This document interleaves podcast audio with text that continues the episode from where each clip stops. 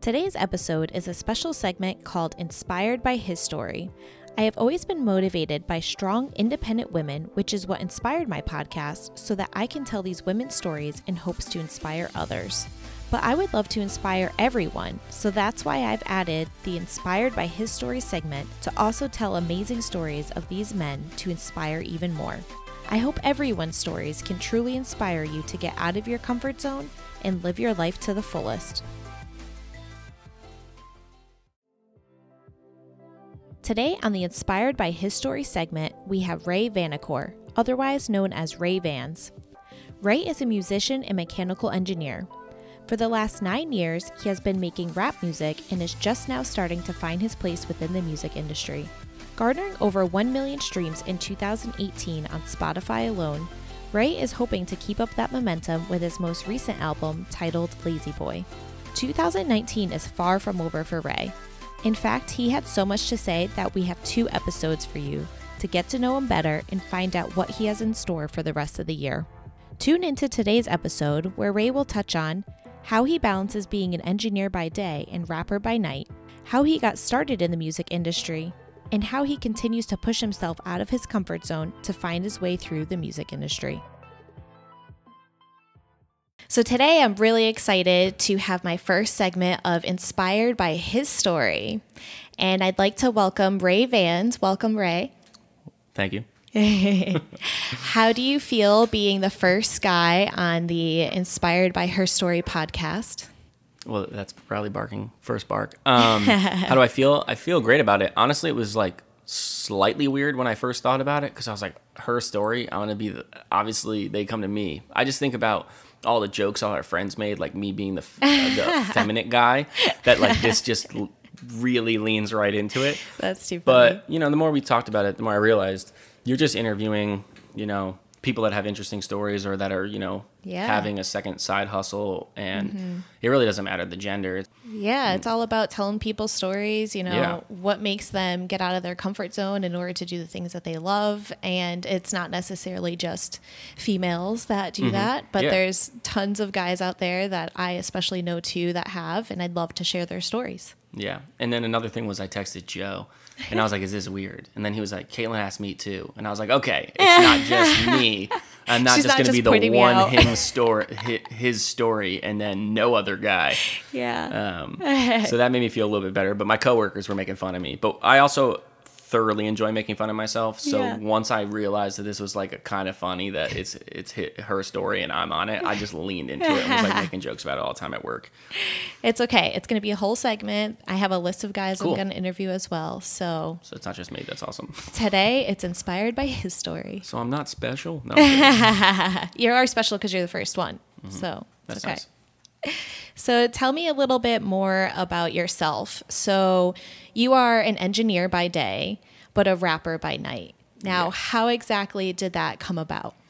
So, uh, engineer by day, summing that up quickly, because I don't know, I, I, I tend to dis- define myself to most people as a engineer because most people like scoff at me being like I'm a rapper. Mm-hmm. that was one of the most embarrassing things my whole like rap career was saying like I like rapping. I used to s- preface it with I know it's stupid, but I rap.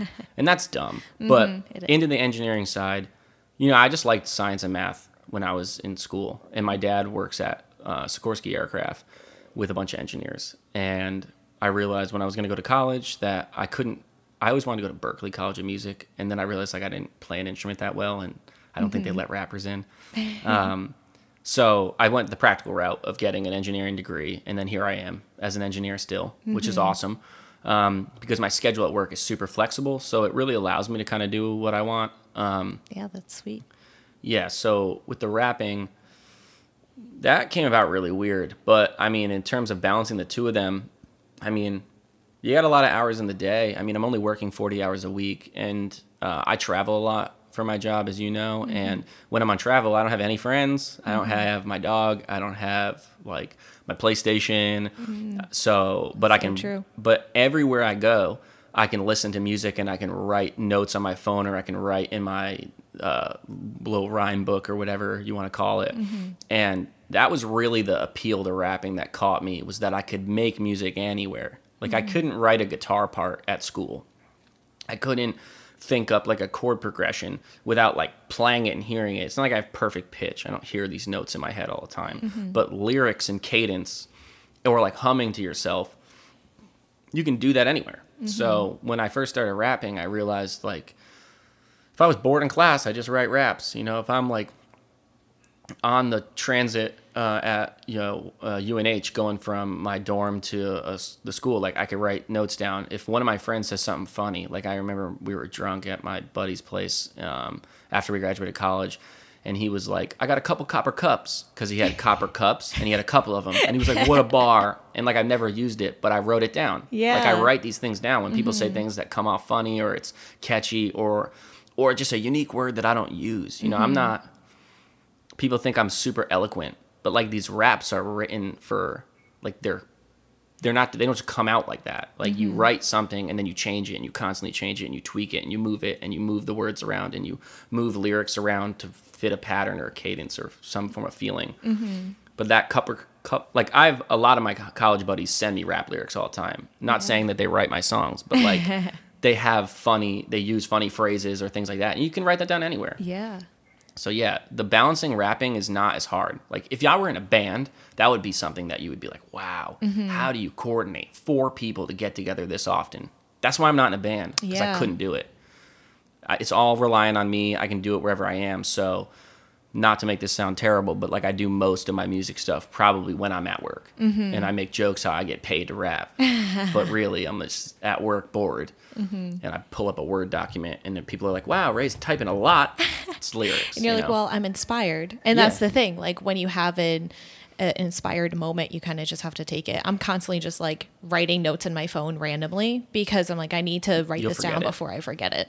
So if you're in the middle of your job, then that's the time. Too many times I've had really cool lyrics or something has come up and I haven't written it down and then it's just this on the tip of your tongue for the rest of your life and you never fu- you never find it. It never you never end up getting it back. I remember watching the, mo- the movie Troy in my dorm room with a uh, one of my best friends in college, and we were s- s- like rapping lines back and forth to each other about Brad Pitt and Troy, and we came up with a bunch. And I was like, "Man, this is awesome! I might do a song about it." And then we watched the movie. The movie ended, and I was like, "Okay, dude, let's write those down." And we couldn't think of any of them. Couldn't think of any of them, and we were like, "Wow!" In that in an hour, we forgot all of it, and it wasn't that bad because it was like a satirical thing. It was Yeah. just really uh, comical, but yeah, you just gotta take the time to document your thoughts when they come up because inspiration Mm-hmm. is weird. Like I, mm-hmm. I, I have no idea how to channel it. It just happens. Yeah. You know, and the more that I make music, the, it's not the easier it gets. It's just the more you tend to know yourself. Of mm-hmm. like, I like recording when I'm comfortable. So I'm mm-hmm. not gonna come home from a shitty day at work and just sit down and record a great song right away. Like I'm gonna have to like relax, play with Riley, my dog, like calm down and or get in a certain headspace or just be like listening to the music that inspires me. Right. Um, but I swore, and I just realized, can I swear? Yeah, I probably totally should. I'll try. I swear way too much, so I'll, I'll try and tone it back. But at least it's not like a red flag. Yeah, no problem.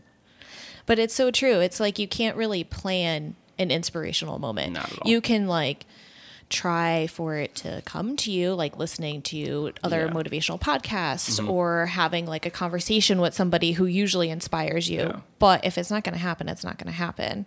And I know a big theme in your podcast and just like with your life in general is like kind of getting out of your comfort zone. Mm-hmm. And I've been thinking about that a lot because one of my closest, um, I wouldn't say like advisors, but somebody who I hold their opinion very, very highly is, is Joe Tomaselli. I, I hold his opinion very highly because um, he's probably one of the only other people that I've known my whole life that's always been as not as creative as me, not comparing each other, but just like mm-hmm. wanting to create as much as me.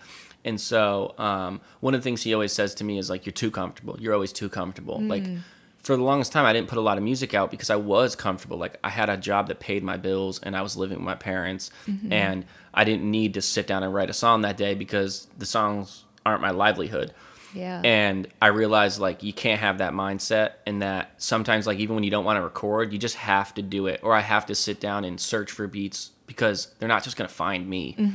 So there's always something that I can do, and that's the thing with like you know balancing the work and rapping is while i'm at work Mm-hmm. like i can just put i can go on youtube and type in something type beat and, and listen to beats while i'm you know Mm. analyzing vibration data at work or you know i can pull my phone out and be on social media and send a dm to some artist that i want to talk to and then not have to worry about that like you Mm-hmm. can do there's always something that you can find that you can do Yeah.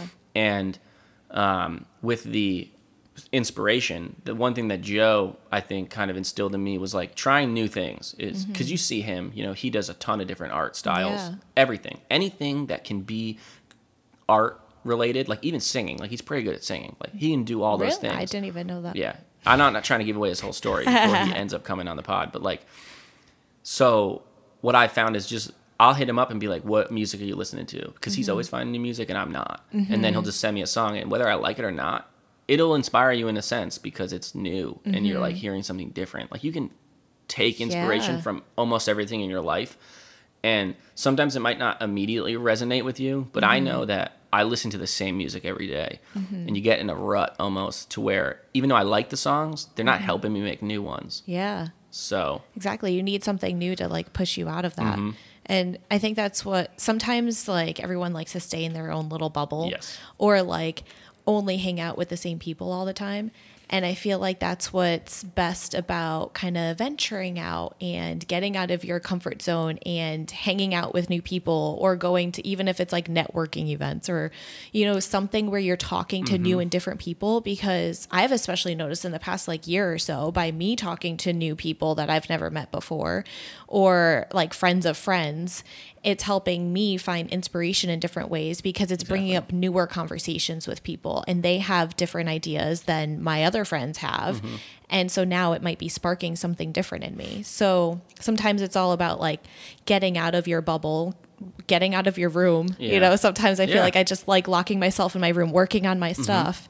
But I need other friends to be like, "Hey, did you listen to this new album yet? Yeah. Hey, did you did you follow this person on Instagram? Because if I didn't know about them before, then how am I going to find out? And now that they like referred them to me, it might spark a different creativity out of me as well. Yeah. Um, that's so true. I know that Kat and I make jokes that like we don't really start watching new shows on TV if we don't know other people that are watching them mm. because then we don't we can't talk about them with mm-hmm. people. And I know people thought like Making a Murderer was super popular like years ago. We started mm-hmm. watching it like a month ago, and when we both went into work, nobody wanted to talk about it because everyone's like, "Ah, I saw that years ago. Yeah. Like I don't remember Old it, news. whatever."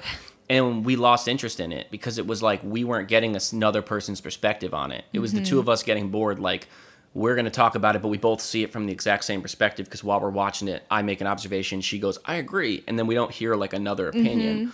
And so there's there's a lot to be said about taking in other people's opinions or other people's thoughts will kind of if you're at least open to it you can look at uh, a problem or some creative solution or anything and just shed a different light on it. Yeah. um, and that is super it helps me with creativity. And like ever since i've been getting a little bit more networking um, in with other artists. It's mm-hmm. only helped me because now i have other people i can bounce ideas off of. Mm-hmm.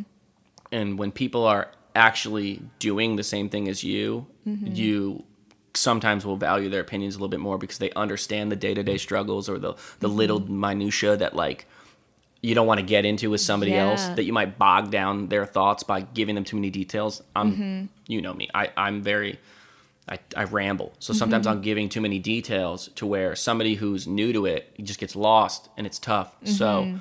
I've found that, you know, getting out of your comfort zone, talking to other people can really just help in a lot of manner as long as you're open to it. You know, Yeah. some people are a little stuck in their ways mm-hmm. and the opinions and thoughts of other people clash with what you're doing and then it, and then it's unnerving and you don't like it. Right. But and that was always tough. My whole life I, I didn't understand cr- constructive criticism. Mm-hmm. Like I never got it. And then now that I'm open once I conquered that, I realized, you know, you can just listen to other people's thoughts, take it in, try and see from their perspective, and you don't have to agree with them. Mm-hmm. But looking at it from their perspective gives you another angle that you can attack a problem. Mm-hmm. It's so true because I was the same way. Like Mm-hmm. being a creative, you have to be open to criticism. But it could be the hardest part of the job. So hard. Like doing photography, especially when first, especially when first starting anything that's creative. You're so scared. Yeah. don't And there's show people. Of course there's like so much more feedback people are going to provide because you're just beginning and there's more that you could work on. But then you're most sensitive in that moment too because you are so new to it. Mm-hmm. And you're like, I don't want to hear that. Or do you know how much time and effort put into this? But then you realize, okay, this is the time for me to grow a lot anyway. So Mm-hmm. I need to take their criticism and I need to learn from it and improve myself. Yeah, and that's like, uh, I just think back to like when I played sports and like having coaches telling you to do things differently, like that. You get like personally offended with with sometimes the way it's sometimes it's also the way people say things. Mm-hmm. Yeah, you know, definitely. constructive criticism when somebody says that doesn't always mean that they're being nice about it. Mm-hmm. Yeah. You know, some people are very blunt. Um, and it's really weird. Like I was such a nervous kid my whole life, and like I cried a lot in public when I was put on the spot, Mm-hmm. and I didn't like being wrong. I I still hate the concept of being wrong. So I'd rather not say anything than be wrong in most Mm-hmm. situations, which is really weird, and it's not a great quality to have. Mm-hmm. I guess it's like if you're gonna be offensive, it's a good quality to have. But like just being wrong in like a opinion based sense, Mm-hmm. like I shouldn't be that nervous all the time, but I still kind of am. And I found that um, me that rapping actually helped give me some confidence. You know, once I realized that, um, like at, like as I developed my physical sound and my audio sounded better, I was like, it doesn't matter if I suck at rapping. I'm at least mm-hmm. getting good at this. Yeah. And I was like, I can compare this A B to another song and go, I'm closer than I was a year ago or mm-hmm. six months ago. Like I don't have the perfect recording setup and I don't have a plus quality vocals, but I know I'm like B minus. Like I'm mm-hmm. in there. Like I'm in the question of you wouldn't hear my song and immediately go, "Wow, this kid's an amateur." Like you might not like it, but and and and having confidence in yourself is really what helps you get over that constructive criticism because people are just giving mm-hmm. you their opinions. Like Right.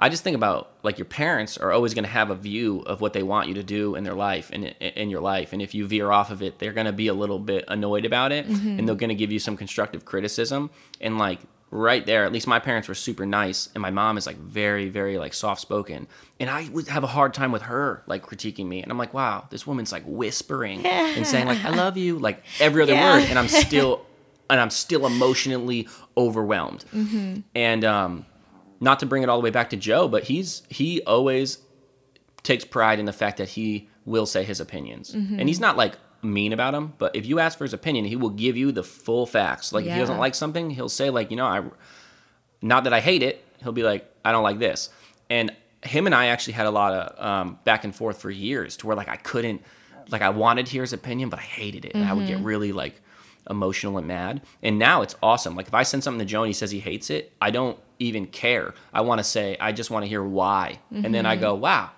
That's really interesting. Yeah. You think this song sounds like the last four songs I sent you. And then I listen to them and I go, well, they are really similar. Mm-hmm. And I don't care. It's my sound. But it's funny that like I didn't notice that until somebody else brings it to your attention. Right, exactly. You became more open minded with it, Yes. with taking other people's opinions, which is great. And that's what every creative needs because I've definitely been there, done that too, where I'm like, I don't want to hear anybody's opinion. Yeah. And, then I realized it's helped me. Because you need to be confident in yourself. Right, exactly. Um, I And was it doesn't mean they're right either. Yeah. So Kat has a little bit of um Kat and I have a little bit of issues with me recording here and it's not over the concept of me recording here. It's me feeling comfortable because sometimes she'll her and I'll be having a conversation. She lives here too. She can walk around and talk to me and whatnot. And then I'll like snap when she says something about my song. And it's because I'm making a song, right? So you're being emotionally vulnerable at that time, trying to mm-hmm. channel something. So you're already a little bit on edge. And then if somebody says like, "Yeah, I don't really like the sound of that," like even if they say it calmly, like, "Hey, do you know that's like a, a little harsh?" Mm-hmm. I'll just like be like, "Oh, mad." And it's weird how, you know, sometimes you gotta separate the opinions from what you're doing in the moment so that you mm-hmm. can at least carry through with your thoughts in your mind and you can s- follow through on the intention the intended plan before getting an opinion because sometimes getting pi- opinions too early on will hinder your your growth Yeah. or with whatever current um, you know project you're working on and my buddy uh, Dylan Reese, who's been a huge influence on my career, he's doing music full time.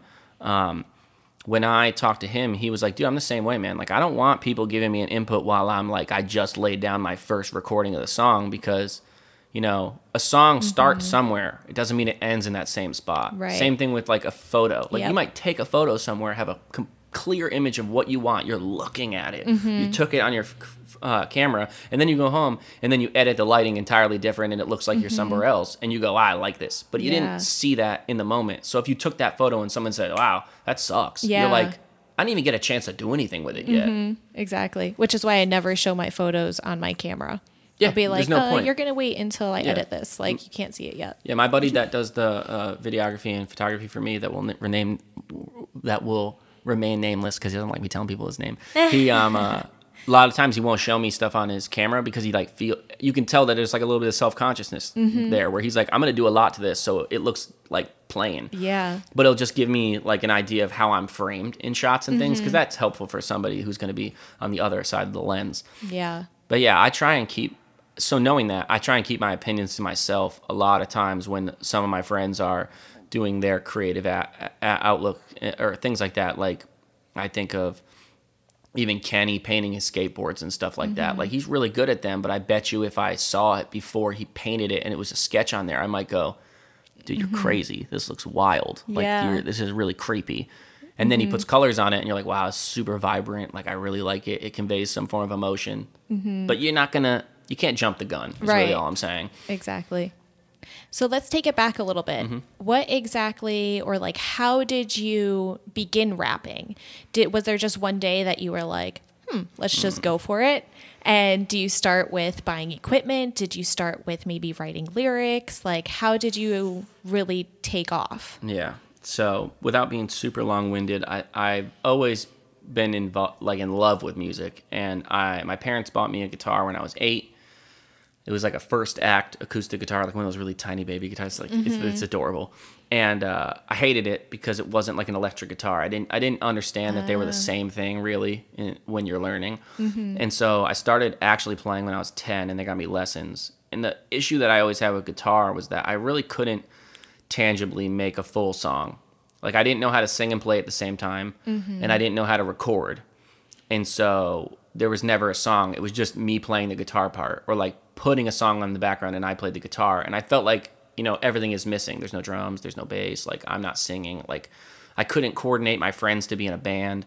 I didn't have that drive to tell other people like meet me at this time and we're writing a song. Like I didn't get that. And um, I kind of fizzled out playing guitar when I was 16 because high school sports just got way out of hand. You know, you're practicing 6 days a week, and you know, I'm not trying to play guitar. I got homework to do. Yeah. And um, so when we were 17, junior year in high school, Joe and I were in the same English class, different periods. Like we had the same teacher, and we were different periods. And we read a book called Brave New World. I don't know if you read that. It's that like sounds re- I think I did. I remember that title. it's just like 1984 i think where it's like about like a dystopian society Yeah. and my teacher was super chill miss mahoney shout out she um she said to both classes um i just want you to do some creative project you can do whatever you want it was open-ended you just had to bring her your idea before you executed it cool. and i had no idea what i was doing i was like ah and at and you know joe kenny and i our whole lives our big thing was drawing. We always drew. The three of us would always be like doodling. And so i was like i'll probably just draw a picture of like uh, a society falling apart or like a, a, a city street that's like beautiful on one side and like run down the other something like that. And joe was like catch catches me after school. He's like let's write a rap. And I was like, I'm not doing that. And then our two friends, Ben Peterson and uh, Sam Murray, were like, Well, we're gonna write a better rap than you. And I was like, What? so this is a thing? And they were like, Well, we're writing a rap and we're gonna call you out in it. And I'm like, No way. So then as time goes on, uh, my teacher, Miss Mahoney, was like, Are you guys actually gonna write songs? Because that's like the best idea I've ever heard. She's Oh, like, That's, that's so amazing. awesome. Like that would be the perfect embodiment of this project. Yeah. Talk about a supportive teacher. And so Joe's sister had a MacBook with GarageBand on it. We went to his house. We downloaded a beat off YouTube. It was a Method Man and Redman beat, very classic. and we wrote the worst, the worst rap I've ever heard in my entire life. And um, but we got a better, started. yeah, but we got a better grade than Sam and Ben by two points. We got a 95. They got a 93, and we won. And I remember being so proud that I had all my other classes play it in class. Oh my I God. played this song for myself about two weeks ago. it's like really painful because Joe was actually good. Like he was actually pretty good. And I think that I'm not gonna call him out, but I think he might have like stolen the cadence from other songs and just replaced the lyrics, which was so smart because it's a really easy way to learn. Mm-hmm. And I was like, uh, yeah, I'm doing this. Yeah, that's right. Throw me in jail more than a night. Like it was so bad. Like oh, it was so bad. Right. Um, but yeah, so I, I I did that, and then at the Orangetown Fair, Kenny was like, I can't believe you guys wrote a rap without me. and I'm like, what? You were gonna write a rap? Like Kenny's so quiet, you know? Yeah. and they were like, "Let's rap." And so um, from that day forward, Joe's aunt bought him a Pro Tool set, like a low level Pro Tool set that came with a similar mic that you have, a little tiny mic stand, and uh, the the the uh, the interface that I ha- like a, a similar style interface I have, and then the the, the Pro Tools software. And Pro Tools is so complicated. So like, Joe took that and he learned it a little bit, like just enough to like press record and and Yeah. and rap. And we ended up spending so many nights down there just laughing, just like us being hysterical, like writing parody songs, writing really dumb stuff. And I remember I wanted to put um uh, make some legit songs that were more serious and put them out, and they were like, "I'm not doing that. Like this is a joke. Like we're just doing this because it's hysterical." And like we never even thought it would get that far. Yeah. Like who thought Joe's aunt was buying him a mic and Pro Tools? None of us. And all of a sudden he was like, "Yo, my aunt was like all hyped that I made a rap." so we did that, and um, That's so cool. It's fun to like start with friends too. uh, like my and the three of us were and and I always joked with them that I felt left out. I never hung out at Joe's house, but it was always Joe and Kenny hanging out. And I'm like an only child, and so I was like pretty much a homebody my whole life. I still am. Like I, all Kat and I do is just stay in this house as often as we take so many vacation days just to stay here. And um, I always felt a little left out because they would be the guys like that would stay up all night, like playing video games or joking or, or doing whatever, and then I would be the kid that would like hang out until like eight thirty, and then I go home and I go to bed. and so when we started doing these raps, like I was seventeen, I had my own car, I could drive there, and I would we would stay at Joe's house till like four in the morning, and I'd be I'd wake up like on the floor in his basement, and I'd go, and they'd still be up ra- rapping, and I go, hi, I'm gonna I'm gonna go home, but like I, God. I felt included, it was fun, and like a handful of our other friends at school were like, shit, like sometimes you guys aren't terrible. Mm-hmm. Like, we were so bad, no one was like, this is great, but they were like, sometimes.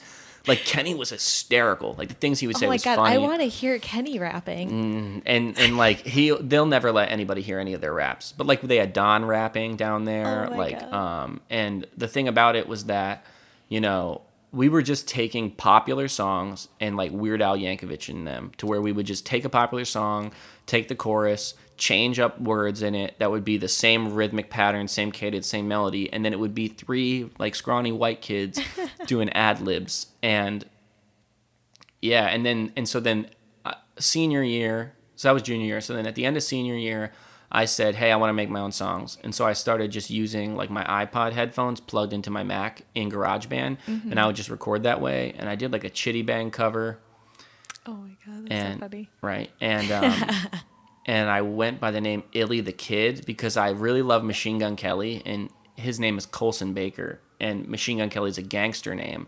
And I was like, well, I can't have a gangster, but I was like, what about like a Wild West? And then I was like, Billy the Kid, and then I was like, that seems weird naming myself some other name. Yeah. Like I didn't like the concept of using like a like a another male name for me. Like I get it, like Ice Cube's Ice Cube. Like that's not you don't name your mm-hmm. child Ice Cube. Yeah. So it's like a cool name or or Snoop Dogg or Dr. Dre. Like Dr. Dre's name is I'm pretty sure is Dre. His first name is Dre so, or Andre. So it's Dr. Dre. It fits. So mm-hmm.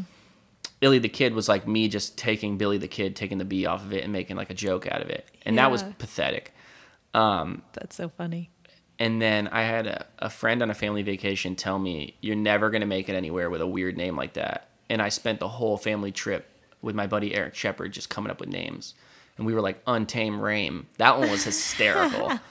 um, and then we went with, you know, my full name is Ray, Raymond Vanacore. And so Ray Vans is just an abbreviation of my full name. And it's like a playoff of like Ray Bans and the fact that I wear a lot of Van sneakers. Mm-hmm. And once that So happened, fitting. that felt kind of real. You know, that felt like this is a realistic name. Mm-hmm. And I'm not making parody songs. I'm finding unique beats online and and popular beats from the past or at the time just to try and stay relevant. And I was writing my own cadences and melodies and rhythms and rhyme patterns, and they were awful, but they were mine. Mm-hmm. You know, I wasn't just taking, printing out someone's lyrics and switching up the words because mm-hmm. that felt fake. But that's like actually a huge, that's like a really simple way to get into rapping. Mm-hmm. And uh, yeah, so and then that brought me to college. I was Ray Vans all throughout college. Actually, maybe it was like at the end of freshman year. Actually, I think yeah, it was like sophomore year. So I was probably 19 at the time when I finally went with Ray Vans. Mm-hmm. And yeah, now here we are. I'm that same kid making the same style songs. They just got a little bit better. Yeah. Just every I just like to think that every day I'm getting a little bit better. It's so awesome to see like how you started off with your friends, literally in the basement, mm-hmm. like rapping. And I, yeah, and I when I was at my mom my parents' house, I was still in the basement. Yeah. And then now look at you. Yeah now. Well, we have big news towards the end of this podcast. Mm-hmm. I'm not going to get there yet, yeah. but it's exciting stuff. Mm-hmm. And so, getting up on stage in general is just very much out of most people's comfort zone. Do you feel like that was getting out of your comfort zone? And if so, what made you decide, like, you know what, I'm just going to push through it and I'm going to do it? It's interesting if you ask a lot of my best friends, they'd say that this doesn't fit me at all. But I don't. They're not me, so they don't really get it. Mm-hmm. They just see the Ray that would like be asked a question in class. I wouldn't know the answer, and then I wouldn't say I don't know. I would just like start tearing up and crying, mm-hmm. and they were mm-hmm. like, "Wow, this kid can't can't get in front of people." But it was more so being put on the spot that made mm. me really uncomfortable.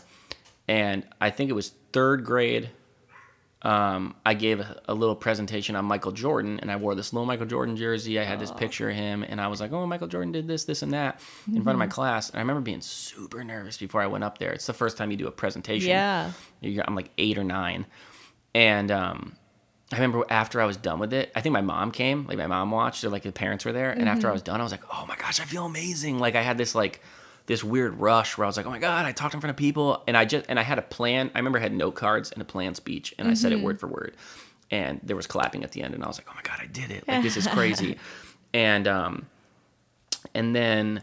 I was always good with presentations. I've always been good with presentations to where when I was in sixth grade, I gave like the speech at our graduation mm-hmm. and I was crying the whole time. Aww. And everybody thought that was because I was nervous, but it was because I was actually really sad yeah. that, I, that elementary school was done because at my time, like like when you're 12, like you don't really get it. Like you don't understand that like all these people are going to the same school. Yeah. Like, I thought that it was like something was ending, and so I was up there bawling so my cute. eyes out in front of like a, a, couple hundred parents. Yeah. And all my friends are like, "Wow, like you're a pussy," but really it was just me being actually emotional. And then that same year, I did the talent show where I played a Pink Floyd song on my guitar. And um, and then in college, I gave a lot. I, I was always the guy that would like try and lead our presentations for engineering stuff and like I w- I'm not I wasn't the smartest kid, so I wouldn't dive into the science, but I'd be the one that would like set the scene, talk at the beginning, talk at the end. Like mm-hmm. if if people were um, forgetting like what they were planning to say, I already knew the whole presentation for all five people, and I'd be like, "Oh, you meant this," and yeah. everybody's like, "Thank you," because like some people get flustered, yeah, definitely. and I wouldn't. I get flustered when the questions roll in. Like when mm-hmm. someone just mm-hmm. asks something random, like, "Hey, I don't have, I didn't have that written down. I didn't, I didn't plan out what I was saying." Mm-hmm. And so, um, the performing aspect, like, it's actually not as nerve wracking for me as I think a lot of my friends around me think it is. Mm-hmm. But when I did my first show, the scariest part was reaching out to the promoters, mm. was like following through. The scare, and it still is you know, I played a show in Philadelphia this past January with Tyler Carter and uh, this artist Riley, and um, it was the best show I've ever played, and it was the most real show I've ever played. To where I didn't have to pay to play. I just showed up. I was the first artist. Then Riley went on. Then Tyler Carter went on. That was it. Mm-hmm. It wasn't like there was 15 artists on the bill. And I still remember texting Joe, and I was like, I don't know, man. Like, why would they want me to perform? I'm not going to email him. And he's like, What? Like, you bet and he was like i bet you already typed the email out and i'm like yeah and he goes click a button and it'll be done with it and i was at work and i was actually like getting really nervous and anxious and i felt uncomfortable and he was like what happens they say no he goes you're not playing the show right now mm-hmm. if they say mm-hmm. no you're still not playing the show yeah. i sent it they got back to me and they were hyped and they were like you could do a ton of shows and at that time i thought they were going to make me pay and yeah. i was like i'm not doing that i'll pick one of them and then next thing you know I'm like there at the venue the day of the show, and I'm thinking to myself, I didn't pay to buy, I didn't buy onto the show. Like I didn't give, like I'm actually performing because they want me to perform. Yeah. And it was one of the coolest shows I've ever done, and um, it was a really eye opening moment because you know I've been doing, I've been playing shows for probably about five years now, mm-hmm. and not a lot, like one or two a year, maybe three or four a year at the most, and it's not the show that's a nerve wracking. It's the everything else. It's the planning it. Mm. It's making sure my friends can come. Mm-hmm. Like, are people gonna be there? Like I don't like the set is rehearsed. You came in here and I was rehearsing my set. Like I mm-hmm. physically know all my lyrics. I know the parts of songs I'm doing. I know what I'm singing. I I spent hours making these songs. I'm already mm-hmm. comfortable with them. Right. So maybe it's kind of like a control thing almost Yes. then because you're in control of that mm-hmm. moment. Yes. As long as you're prepared for something, then you know how you're going to handle it. But it's the things that you're out of control of that might take you by surprise and you're like, "Oh my god, how do I handle this? Yes. What do I do in this situation?" Yes. And honestly, when I'm on stage, a lot can go wrong and a lot can happen. And most of the time, like, I'm not processing it. Mm-hmm. The first time I actually performed was Kenny and I. I, I auditioned for this, this like rap group type. I don't know. It was really just a platform where they help, like, they had a YouTube channel and they had a popular Facebook page and they hosted concerts and they just had a ton of rappers rap. Mm-hmm. And they had auditions. And Kenny and I flew out to LA in the middle of finals week. I had to take all my finals early. Oh and we went out to LA in the middle of finals week and I rapped for about 45 seconds on stage and all I remember is looking into the mic and then handing it back to the people. Like I don't mm-hmm. remember the rap. Yeah. I don't remember it. And a lot of my shows, yeah, I don't really rem- you're not really remembering it. It's this weird thing of like you're in it. Like mm-hmm. it's happening and you're just rolling with the punches. And I've never been somebody that can like improvise. Like when people say, "Hey, freestyle for me." Yeah. Even if I have a even if I just finished writing a verse, I doubt you I doubt that I could rap that verse just because them somebody's saying like freestyle right now. I'm like, uh, uh, uh," and then I freeze up. Yeah. But if I'm already up on stage, it's not like the crowd's like telling me what to do. Mm-hmm. Like if they're not responding, that's one thing. But then you then I just make jokes Mm-hmm. about myself. I'm like, "Well, You don't like what I'm wearing?" Or like, you know, just something funny. Mm-hmm. But yeah, the performing part is one of the most fun things, and it doesn't feel that hard. And I never like my mom had me in like boys choir when I was like th- in like third grade and like I did that singing stuff, but I never did solos. I never liked doing things on my own because I don't like singing. But now I find myself up there singing and it's so crazy. It's so weird. Like I, I still don't even get it. It, it. It's still a little bit surprising to me sometimes, like stuff that I end up doing on stage confidently. But That's cool. Like you're you like s- Mm-hmm. in the moment and you just have to go with it. but like you said, it's really I think it's the control. It's knowing that everything's already been planned and in place, and you're just executing something that you know already works. Yeah. And I still remember I had I had a couple shows where songs didn't work, and I was like, okay, whatever, skip it. But normally I would think that I'd be like, oh my god, what? Like the track's not playing. Like I guess I'm screwed. Yeah. And I would be like, oh, what do I do? Do I turn my laptop on and off again and try and fix it? It's like, no, just move on. Mm-hmm. Next song. Like, okay, I guess my set's gonna be two minutes shorter. Who cares? You know, Right. you just whatever happens, happens, and you got to let it slide. It's not like my if my microphone dies on me, the sound guy doesn't have six microphones in the back. You know, mm-hmm. you got to realize that no one's you're not physically getting hurt, and no one's gonna die because of the decisions that are made. Exactly. Yeah. You just got to go with it. Exactly. Now, who or maybe what inspires you um, to keep pushing yourself to constantly grow?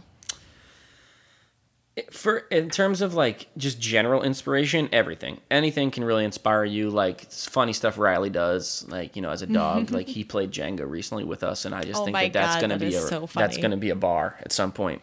But in terms of consistently growing and pushing myself it's my friends and my peers but mainly my buddy dylan reese so Dylan and I performed a handful of shows together where he would be like the slot before me and I'd go on after him or he'd go on right after him or or I'd go on and then he'd go on after me. And it was like maybe six straight shows. And it's because we knew the same booking agent. Yeah. and we would reach out to that guy and be like hey where are your shows coming up? Do you have any slots? And we had really good rapport with him. And I still remember like I didn't know Dylan. Like I just see him at these events. And then um, I was on business travel two years ago, and I hated it, and I was like so sad. But I was just being, I was just wallowing in it. You know, I wasn't thinking about how I can make this better. You know, mm-hmm. and he just FaceTimes me out of the blue. Like I never really talked to him. Like I had like a very small conversation with him once about me opening up for him when he did a headliner. Yeah. But he was like we were talking about me buying on and I was like, dude, I don't want to pay to open up for you. Like, no offense. But like you and I have done the same time slot for the last year. Like, why would I, you know, pay to do the same thing? And he was like, that's the right answer. I remember him saying like, that's the right answer. Nice. I'm tr- and it- him saying like I'm not trying to pull a fast one on you. He's like, but you know, you don't need to be on this show. You don't. And I remember him like kind of respecting me from that. Mm-hmm. And then he calls me out of the blue and he's like, dude, you put out a song last week, and he's like, it has 80 views on SoundCloud. And I'm like, yeah. And he's like, that's awful. And I was like, I know. And he's like, I can help.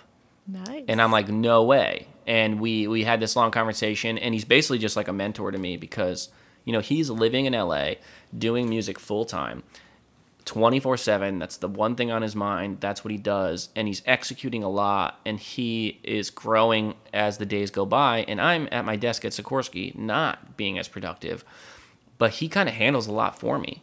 Um, and knowing that he's you know working on music 24/7 he's making a lot of songs. The guy mm-hmm. probably makes I was laughing with him and I was like it wouldn't be a stretch to say like 90 to 150 songs every year which is insane. Wow. but when you think of it like you know you're recording 7 days a week 360 so it's 365 days in a year and you mm-hmm. record a song like every third day that's r- like he always says it it's not that hard. And so he always said to me like dude you could make a song every month.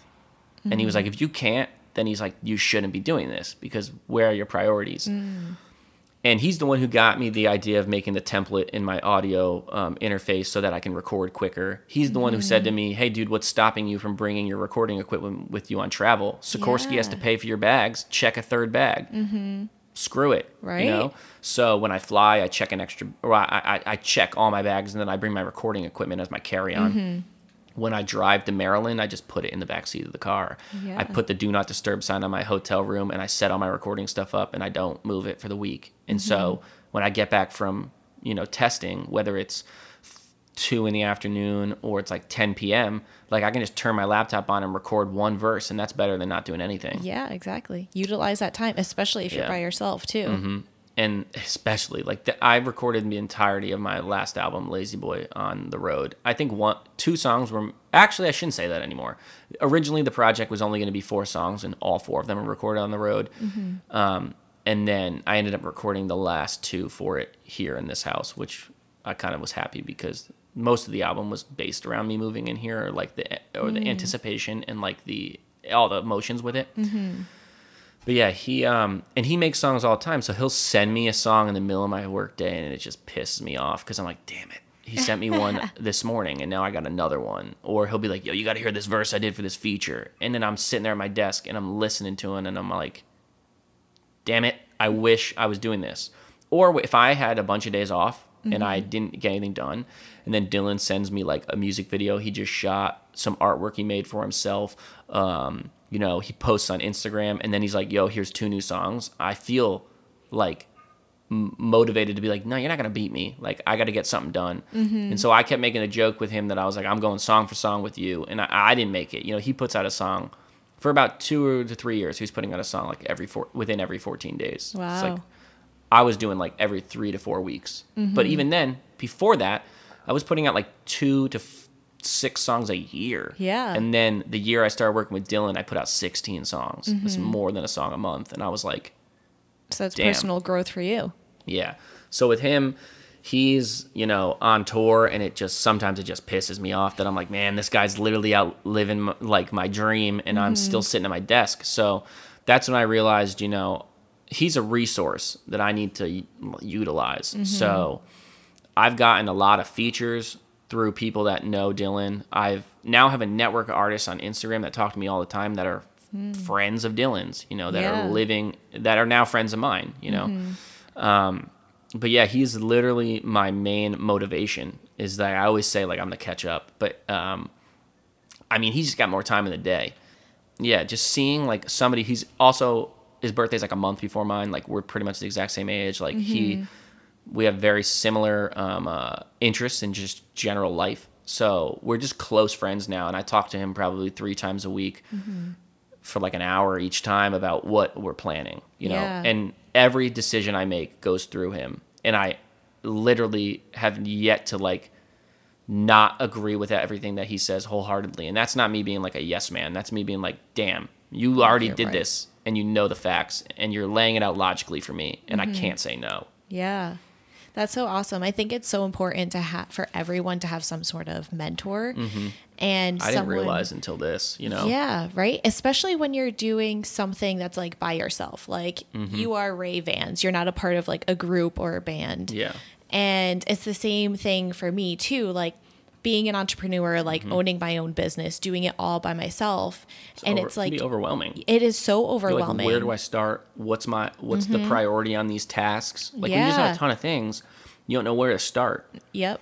And like having somebody who's already had that experience, they can just say like, "I was just as overwhelmed as you, and I started with this, and then I realized that that was the wrong thing, or Mm-hmm. Yeah. I re- I thought that this is where all my uh, um you know eh, all, all the importance was," and you're like, "But." It doesn't translate, or you know, people have Mm-hmm. Real experiences that you can go off of, as opposed to just your own assumptions, really, because all you're doing is assuming what you should do next. Mm-hmm. Yeah. and you're not you're not always right. Right. And you could be doing tons of research, but that also takes up so much time as well. Mm-hmm. Yeah. And nobody has time to research every little thing that you have to go through. Um, I've been lucky enough where actually yesterday I met up with one of my friends who's a wedding photographer. Awesome. So even though I don't do weddings or like maternity shoots or things like Mm-hmm. that so much, um, she's still a photographer who owns her own photography business. Yeah. And we sat at the cafe for three hours just talking about like business stuff, life stuff. And it's just so great to have someone to like go to for those things who've been there, done that. And even though she's doing a different form of photography, it's still photography at the core of it. Yeah. And discussing topics with people who have similar passions, that's Mm-hmm. that's when like a lot of the motivation and creativity can come from. Like I have a lot of times where I'm not feeling good and then Dylan calls me and then we have a conversation and at the end of it I'm like, "Hell yeah, I'm about to record everything." And I sit down and I record just because you're sitting there talking about not just your accomplishments or your failures or things that happen. You're just mm-hmm. talking about general things to where he's like, dude, did you listen to this song? Like, I heard it, and I'm like, how did they get that vocal mix? And then the two of us sit there, and I'm like, well, wait, I think they used a lot of reverb. And then he'll be like, nah, it's not reverb. And then we'll, and then we'll sit there and we'll discuss it, and then you're like, oh shit, like, I get it now. Or you just hear their input on it. You know, I, mm-hmm. he came here once and mixed one of the songs on my album and because and was saying I can mix your whole album for you right now and it'll sound and he goes and it'll sound better than the way I do it. And I was like slightly offended. Mm-hmm. But then I watched him mix and I didn't like the final uh, product because I like things to come from me. Yeah. but just watching his process I was like dude you do everything different from me. Yeah. and then I realized it's art. Mm-hmm. There's no right or wrong answer. Mm-hmm. So just seeing how he did it changed up my process a bit because I started taking little things that I saw that he did that I was like, wow, that's way quicker. Yeah. Or that gives me a unique sound. Or damn, no wonder I've been chasing to I've been chasing your sound, trying to do this, and then I just watched you make it. Now I know how to do it, Right. Exactly. and just like using the tools. Mm-hmm. Yeah. And you learn so much from each other. Like there were so many things that like, Because you get um, stuck in your own ways. Yeah, exactly. And you need to do things outside of the box and like mm-hmm. try different tactics Mm-hmm. and strategies and it might improve what Yeah. you're doing so much more. and people say like you know if it's if it works don't fix it that doesn't really mean anything like if it mm-hmm. works yeah but there's also plenty of other routes that work mm-hmm. And it's like if you can make it better, then you should. yeah if you can make it better you should but even if something works you don't have to do it every time mm-hmm. it's almost better if you learn other options so then you can just break out your oh reliable when you need it you know? right, exactly. That's not all. Tune into next week's episode where Ray continues taking you on his journey, where he'll touch more on how rapping has impacted his life, what plans he has for his future, and a big announcement you won't want to miss.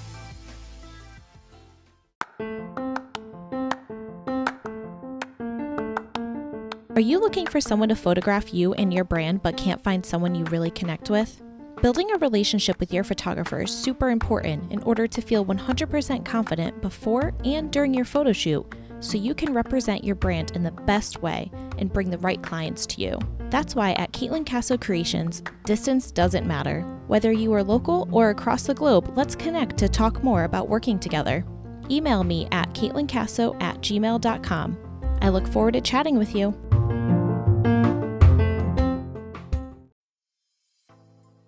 Thanks again for listening to the Inspired by Her Story podcast. I hope you found some inspiration, motivation, encouragement, and empowerment to get you out of your comfort zone and live your life to the fullest. Make sure to follow, rate, and review on Apple Podcasts and follow the podcast at Inspired by Her Story on Instagram. Follow my brand photography on Instagram at Caitlin Casso Creations and come along with me during my travels at Caitlin Casso. Go ahead and share the podcast with a friend and take these stories with you to make the changes in your life that you've been looking for. Stay tuned for the next Inspired by Her Story episode.